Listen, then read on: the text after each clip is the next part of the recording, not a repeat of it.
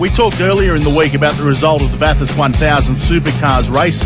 Shell V-Power has been summoned to a hearing over Scott McLaughlin and Alex Premmer's win in the great race after teammate Fabian Coulthard was accused of deliberately holding up the rest of the field under a safety car. Now, most people have an opinion on the situation and mostly not based on fact. People seem to forget that rules are what they are and not what you think they should be. But enough about that.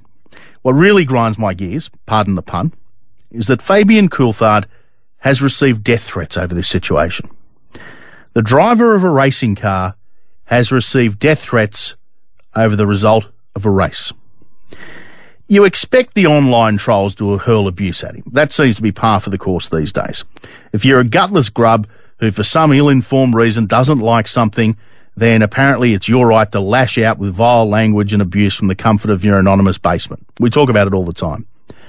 But to threaten someone's well-being or life because they won a race that you weren't even in, get over yourself. 132710.